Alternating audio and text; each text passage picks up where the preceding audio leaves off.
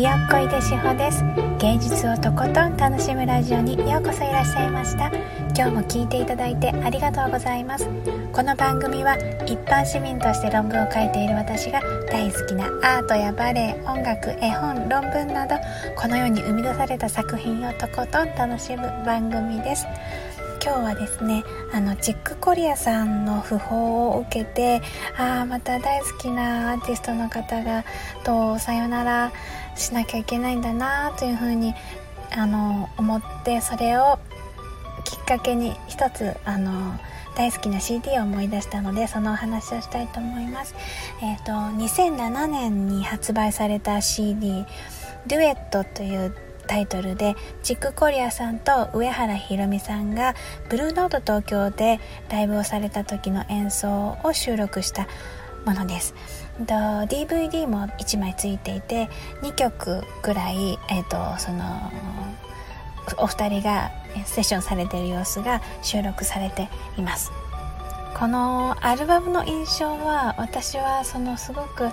上原ひろみさんをチックコリアさんが大きな器で受け止めてで深いなんかリスペクトに似たような愛で育てる音が聞こえるアルバムだなって思ってました。でこれはその2人が2台のピアノでセッションするんですけどそのセッションのやり取りというかやり取りというか、まあ、あの作り上げる音を作り上げている様子がお互いがそのお互いの出す音に対しての信頼感ともう絶大なリスペクトみたいなものを感じるなと思いました、えー、チックコリアさんはもう懐が深くてもう沈もうと思えばどこまでも深くいける。だけどフットワーク軽く追いかけたりこそって寄り添ったりとかっていうようなまあ、自由自在っていう感じでもう聞いていてすごく心地がいい安心感とかそういうのがすごく、ね、気持ちいいなっていうような音で。で上原ひろみさんはもうどこまでも飛んでっちゃうみたいな。もう強靭な脚力のあるジャンプ力の備えたみたいな音がとっても素敵で。でその2人のこう音がなんというかこうチックコリアさんのこのズオーっていう感じの 分厚い音音なのかなあれ。なんだろうオーラなのかな。そういうのにこうしっかり支えられてであの上原ひろみさんはもうぐんぐんぐんぐん成長しようとするというかもうあの弾けようとする芽を出すとか種種がこう割れるというか芽が出てね芽が出る時の点の種が割れるような感じの私は印象をこのねアルバムで持っていてでそれをチックコリアさんがすごくこう育てようとしているっていう育てようとしてるっていうとこまで直接的ではないんだけれども見守っているで見守るだけじゃなくて自分も楽しんでるっていうような感じのあの様子がすごく伝わる素敵なあるあるだなと思ってます。でだからあの私はこれ何で買ったかちょっと思い出せないんだけれどまああのチックコリアさんをあの初めて知ったのはジャズピアニストの小曽根誠さんがよくこの方とあのセッションされていたりとかお名前出されたりしていたのでいいなと思ってあの初めて知った記憶があります。でこのアルバムはねよくあのお家でも聴いていてすごくなんだか励まされる元気になろうっていうような感じになれるアルバムなのでもしね気になる方がいたら是非聴いてみてください。ということで今日は「育てる音が聞こえるデュエットとチックコリアさんと上原ひろみさんのアルバムのお話でした。続いてはコメントのお返事のコーナーです、えー、2回前の放送のあのー、高村光太郎さんの「セミ」という彫刻の作品をお話しした時にいただいたコメントです、えっと、そうこのセミはですねあのすっごくちっちゃいんですけれどもうあの衝撃的な出会いを私はしましてでそれで岩手の花巻にある高村山荘まで行きましたっていう話をしてました。でこちらにいただいたコメントです、えー、トミーさんトミーマンチさんありがとうございます。高村光太郎の詩が好きなのですが彼の彫刻作品のことはあまり知らなかったのでワクワクしながら聞きました。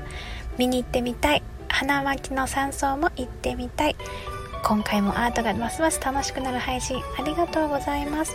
ということでいただきました。あトミーさんもいつもね、素敵なコメントありがとうございます。そうなんです。私ね、これを見て思い出したんですが、高村光太郎は詩人でしたね。私はすごく彫刻とか、その、千恵子さんの旦那さんっていうようなイメージがすごく強くて、詩人だということをすっかり忘れていたんですが、あの、以前トミーさんが、えっと、別のコメントでおっしゃってた、あの、僕の前に道は、ないあれ合ってる？僕の後ろに道はできるっていうあの言葉をねあの私のコメントの返信か何かにしてくださってそれ聞いてああそうだったって思い出しました。これ高村光太郎だったなーって思いました。あのぜひちょっとあの山奥若干山奥になりますけれどもあの花巻のねあの山荘に行ってみてください。すごくあの感動されると思います。やっぱりね人が住んでたっていうような、うん、気配まではないんだけれどもあのロマンがありますよね。自分がこう憧れている好き素敵だなと思っている人がここにいたっていうことを想像できるありありと想像できる場所にいられるっていうのは本当にね素敵だなと思いました。ぜひおすすめします。コメントありがとうございました。続いてなおじさんからいただきました。コメントありがとうございます。ワクワクする配信ありがとうございます。高村光太郎好きです。そんな魂が震えるような作品を目の当たりにできるなんてなんと幸せなことでしょうか。素敵ですね。といただきました。ありがとうございます。あれですね。直司さんもきっとあの想像するに高村光太郎は詩人として好きっていう感じなんですかね。私のイメージそのあの詩が好きなんだろうなっていうあの直司さんご自身がねいうイメージなのでおそらくそうなんじゃないかなって今思いました。でもあのー、高村光太郎のあの経歴というか何を勉強してどういう人生歩んでこの作品作ったのかとかっていうのをちょっと今回調べたんですけどあ調べただけで忘れちゃったんですけどね。喋れるほどは覚えてない。けどねやっぱりああそういう人生を歩まれてこういうこと想像しながらこれ作ってたのかもしれないとかこういう言葉を選ぶのはどんな経験があったんだろうなとかそういうことをちょっと考えたりする時間って本当に私はね私にとってはとっても贅沢な時間ででこうやってねあの好きですってこういう私も好きです僕も好きですって言ってくださる方がいることで私の世界もどんどん広がるのでもう本当スタイル始めてよかったと思っております。直司さんコメントありがとうございました。ということで今日も最後まで聞いていただいてありがとうございました。厄介でしほでした。